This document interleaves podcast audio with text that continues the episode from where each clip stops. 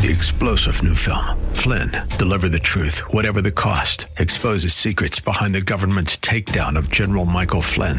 Flynn knew what the intel world had been up to. He ordered the first audit of the use of contractors. This set off alarm bells. He told the truth. He was the most dangerous person for Donald Trump to hire. They had to get rid of Flynn.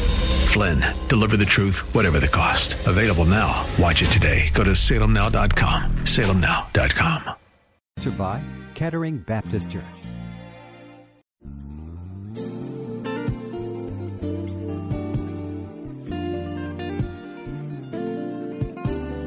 Welcome to the radio broadcast ministry of Kettering Baptist Church, where we minister in the spirit of excellence under the leadership of our anointed senior pastor, Bucus Sterling III. Please stay tuned at the end of this broadcast for information on how to obtain a copy of today's message in its entirety. And now, Pastor Sterling. I want to bring our attention to uh, Matthew chapter 28. We'll begin our reading at verse number 16 of Matthew 28. And the word of the Lord reads Then the eleven disciples went away into Galilee, to the mountain which Jesus had appointed for them. When they saw him, they worshiped him, but some doubted. And Jesus came and spoke to them, saying, All authority has been given to me in heaven and on earth. Go therefore and make disciples of all nations, baptizing them in the name of the Father and of the Son and of the Holy Spirit, teaching them to observe all things that I have commanded you, and lo, I am with you always, even to the end of the age. Amen. We have been on a journey through a series of messages entitled Claiming the Corridor for Christ. Began this journey in Numbers chapter 33. We spoke from that very subject matter, claiming the corridor from Christ. The second part of our series, we were in Joshua chapter 18. We spoke from the idea claiming your inherited corridor. Then we moved in part three to conquering the corridor of fear. Second Timothy chapter 1. The fourth part of the series, we were in Acts chapter 16. And in Acts chapter 16, we spoke from the idea claiming your community corridor. Last when we were together, we were in Exodus chapter 3, and we spoke there from the idea and the encouragement, the catalyst for claiming the corridor. In Exodus chapter 3, we wanted to ensure that you had an, an, understanding and a knowledge that it was God who would do the claiming, and you just had to be in position to go. And if He sends you somewhere, He's already got the victory already finished, already settled, already resolved. He's not going to send you where He won't cause victory to happen. He won't take you where he can't keep you. And so, because he is a God of eternality, he knows not only that which is coming, but that which will come, and that which has come, and that which will be. A God of all authority, a God who has everything that will sustain us in our claiming. As we close this series of messages on today, in this sixth and final part of the series, I want to talk to you out of this very familiar passage, which we know as the Great Commission. I want to speak to you out of this passage from the idea and the thought commissioned to claim the corridor. Last week, you understood I have a catalyst that is the power, the means by which we're going to claim the corridor is God Himself. But for some, you may be sitting thinking, you know what? Why should I go? I mean, I'm not just going to go out here calling myself claiming the corridors for Christ just because Pastor Sterling said so.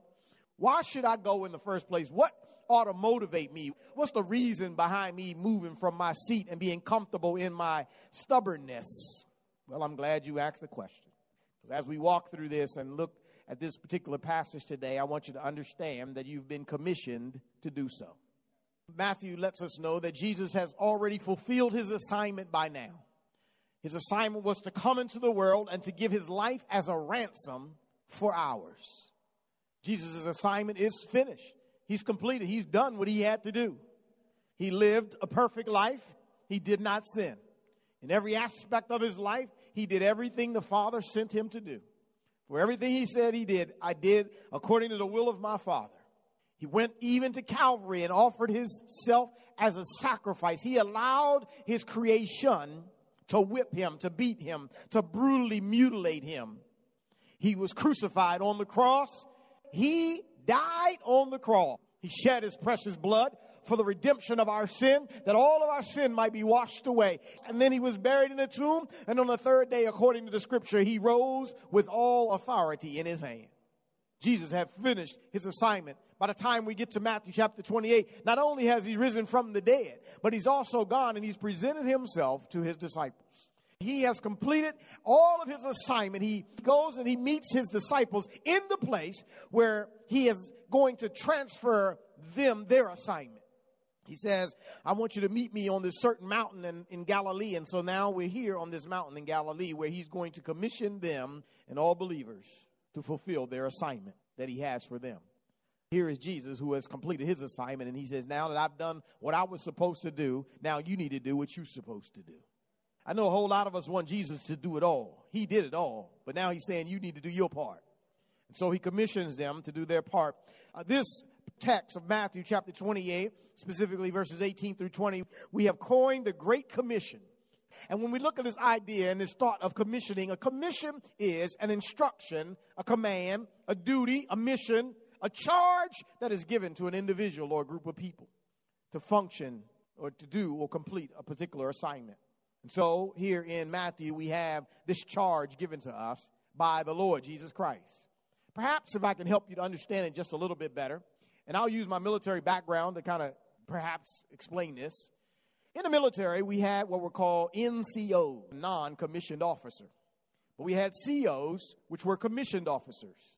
And what I've learned in my military history and in research as well, I've, I've, learned that Article 2, Section 2 of our Constitution of the United States of America says that the President of the United States is the one who commissions all officers. But the officers that are commissioned in the military service oftentimes are not directly commissioned by the President of the United States. But the authority of the President is transferred to others so that they may commission the officer in his name. And so, in our army, the army of the Lord, there are no NCOs. In other words, there are no non commissioned officers. Everybody in the Lord's army has been commissioned by God. But in the commissioning of the Lord, as He's commissioned His officers and commissioned us to do the work of the ministry, we lay out in this passage what exactly that commissioning involves. So he commissioned us, and the commissioning of the Lord's army is also in his name. So his first command, his first order, instruction, if you will, in this commission is to go making, go making disciples ultimately. The text says, Then the 11 disciples went away into Galilee and into the mountain which Jesus had appointed for them. And when they saw him, they worshiped him, but some doubted. Here's a key point of the text, and I'm, I'm building to this. The command that he gives the disciples is to go making disciples. Here they are. They go there. The 11 go there. Remember, one has already given him his life as in suicide, Judas. But then the 11 go there to meet him. And when they go there to meet him, the Bible says they worship, but some doubted. If I'm reading this straight on, I'm thinking that the 11 worshiped. But then when I read some doubted, that helped me to understand that all 11 weren't worshiping because you can't worship him and doubt at the same time. For John chapter 4 says, They that worship him must worship him in spirit and in truth, not in doubt. And so some were worshiping him, but some were doubting him. And as they doubted him, he's going to commission them. And he says to them, Look, I know that some of you are doubting. And so, what he does to alleviate all doubt is he comes back, and the text says, there, verse number 18, he says, And Jesus came and spoke to them, saying, All authority has been given to me in heaven and on earth. Just in case you was wondering if I really am who I say I am. I'm going to alleviate all of your doubt because I'm going to commission you to go, and I have the authority to commission you all authority is given to me on earth and in heaven. I like that because what it helps me to understand as it relates to this particular commission, he has the authority for all of the beings on earth, but he also has the authority to commission and to charge all of the beings in heaven. And in the same way that the commissioning of the military officer is done, the authority is transferred from the president to the secretaries of state so that they can commission the officers. In our text, the authority is transferred from the father to the son, and the son says, I have all the authority. So, just in case you wanted to be a rebellious Christian, and if just in case you just wanted to be one of those folk that said, I'm only going to do what God the Father says do, God the Son says, the Father has given me all the authority, so you need to do what I charge you to do. So he says, I have all the authority, and all authority has been given to me, so stop doubting I am who I say I am. Stop doubting I am the resurrected Christ. Stop doubting that I died and, and rose again. Stop doubting that I'm standing before you right now and that I'm worthy to be worshiped because all authority has been given to me. So he says, All authority has been given to me. Now, this all authority statement is an essential strength, an essential necessity of this text. Because if he does not possess all of the authority, then he has no authority to commission you or I, or even his 11 disciples that are standing here. He has no authority to tell them to do anything. But the fact that he has all authority, that means he has charge over everything in heaven and on earth. He's got charge over every demon. He's got charge over every being. He's got charge over the black. He's got charge over the white. He's got charge over the Asian. He's got charge over the Hispanics. All authority is in his hand. And so his authority says that he has the right, he is empowered to charge us to do what he's getting ready to do. And what he commissions us to do, our commander in chief, as you will, he says in verse number 19, go and make disciples. Now, I don't really want to reduce this to just as you go, though that is, in fact, the reality. As you go, make disciples. But there is a deliberate charge here given for you to go. So it's not just in case you feel like going. He said, For every born again child of God, for every one of you, you are charged to go and make disciples. There's a charge on our lives, there's a responsibility on our lives, not to make ourselves known, but the charge is to make Christ known. But he charges them, go and make disciples. Now, the making of disciples, he says, make disciples of all nations, make followers of all nations. Making a disciple is to make one who follows.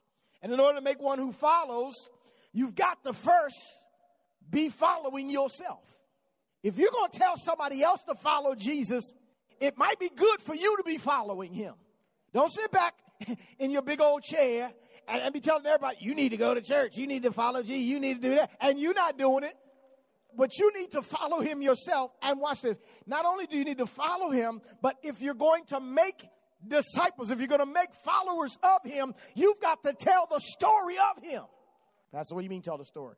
You've got to know the story that he was born of a virgin, that he lived 33 years without sin, that he is the very Son of God, that he is God in the flesh, that he died on the cross, that he shed his blood because nobody else could or would, that they buried him in a borrowed tomb that on the third day he got up from the grave because death couldn't hold him because he had no sin of his own. He buried your sin and my sin. You got to tell the story. You got to tell others that the way, the truth, and the life is through him. You got to tell others that he is the only means by which we can get to God. You got to be able to tell the story that you don't get to heaven by being good. The scripture says there's none good, no, not one. You need to be able to tell the story. So if you're going to make the followers of Jesus Christ, you need to follow him yourself and you need to tell the story. You need to know the story to tell the story. And so you have an assignment. You've been charged with the assignment to go making.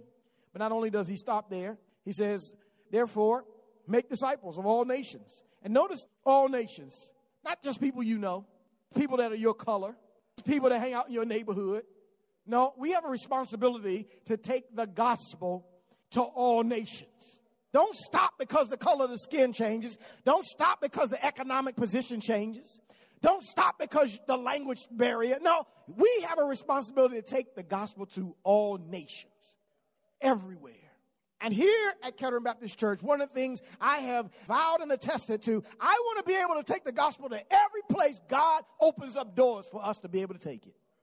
And even as he has through this, through radio broadcasts, through live streaming, through CDs and tapes, whatever means by which we can get the gospel out there, we've got a responsibility to do it. And watch this. And not just send it, we also have a responsibility to go.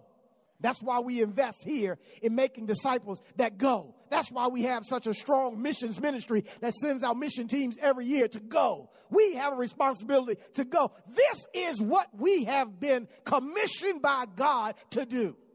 Sometimes in church life, we get a little caught up thinking that church life is all about, you know, fellowshipping and having a good chicken dinner or having a name, a title, all that. We've messed it up to think that that's what church is all about. Now, here is what we are supposed to be about making disciples of all nations. That's our commission from God. That's why He left us here, so that we can make Christ known, so we can make followers of Jesus Christ. So he shifts and transitions from the go making, and he says, go baptizing. The latter part of verse 19, he says, baptizing them in the name of the Father and of the Son and of the Holy Spirit. He says, Go making disciples, but go baptizing them in the name of the Father, Son, and Holy Spirit. The word baptize comes from a Greek word baptismo. It means to immerse. When Jesus says here, go baptizing them in the name of the Father and of the Son and of the Holy Spirit, go immersing them into that name. Put the name around them so much so that they are immersed in the name. They are saturated in the name. Theologically speaking, it is to immerse them into the truth of the doctrine, the belief, the, the reality, if you will, and the teachings that go forward regarding the name.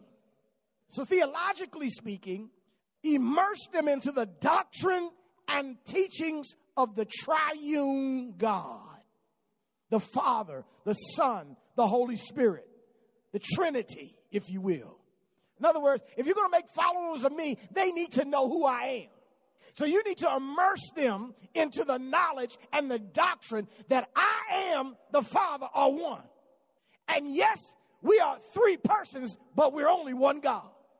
So you need to immerse them into that doctrine. Now, theologically speaking, that's what we mean when we talk about this baptism immersion into the doctrine, into the belief, into the understanding, into the teachings about the triune God, about the names of God.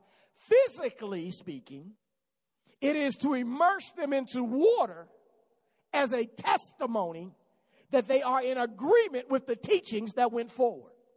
Let me give you an illustration. When John the Baptist came baptizing, he had this message Repent for the kingdom of heaven is at hand. That was his message. Now, what was he baptizing? Why was he baptizing? People were being baptized into the testimony that I agree with that doctrine. I agree that the kingdom of heaven is at hand. And what John the Baptist was in essence saying is that the Messiah is here and we need to repent. And guess what? Jesus himself comes and he is also baptized, physically baptized in the water, stating that he is in agreement that the kingdom of heaven is at hand. And he wasn't the only one who was in agreement that the kingdom of heaven is at hand. Because when he came up out of the water, the Father said, This is my Son, in whom I'm well pleased. Lord have mercy. And so even God the Father was in agreement that the kingdom of heaven was at hand, that the kingdom of heaven was present before the people. And so they were baptized physically into water as testimony that they agreed with the teaching and the doctrine that was going forward. Now, theologically and spiritually speaking, they were immersed into a teaching or a doctrine that said the kingdom of heaven is at hand, we need to repent. That's what John the Baptist's message was. And all those who agree were baptized in agreement with it. Now, Jesus says to the disciples, Now you go, make followers of me, and baptize them theologically, immerse them into the doctrinal teachings of God the Father, the Son, and the Holy Spirit, and physically in testimony that they agree with the doctrines of the Father, Son, and Holy Spirit. So, just in case you thought when you got baptized that you went into the water a sinner and came out a saint, it didn't happen. If you weren't saved when you went in the water, you still ain't saved when you came out. So he says to them, Go making disciples, go baptizing them in the doctrinal beliefs and teachings of the Father, of the Son, of the Holy Spirit, that we three are one, our triune God. Then he comes back in verse number 20 and he says, Teaching them. So go teaching, go making disciples, go baptizing, go teaching. What are we going to teach? Teaching them to observe all things that I have commanded you. What has he just commanded the disciples? This is why I believe there has been a gap in what we, the church, are doing today. We've lost our way as it relates to making disciples because we missed out on what we should have been teaching those who we were discipling. Instead of teaching those who we were discipling how long your dress ought to be, or what kind of color tie you ought to wear. Instead of us teaching that, we should have been teaching what he commanded them. What did he command them? Go making disciples of all nations. Go baptizing them in my name. Go teaching them what I taught you or what I've commanded you. And if we had kept that cycle going, what it creates is a perpetual cycle that the kingdom of heaven keeps growing and growing and growing, and the disciples keep getting made, and the disciples keep going out making more disciples. We've been commissioned to go and make disciples. We've been commissioned to go and claim the corridors for Christ. We've been commissioned to go out and make Christ known wherever we go. But we missed it. We're more involved in making names for ourselves, names for our pastors, names for our churches. We're more concerned about that than we are making Christ's name. And I'm going to say this in all sincerity. What folk ought to know about you is that you make Christ known. What I'm most interested in about Kettering Baptist Church is this a place where Christ is being made known? Do you know the name of Jesus? That's what's important. Is his name known? Is his will being made known? Are we teaching what he taught? That's what's of the utmost importance.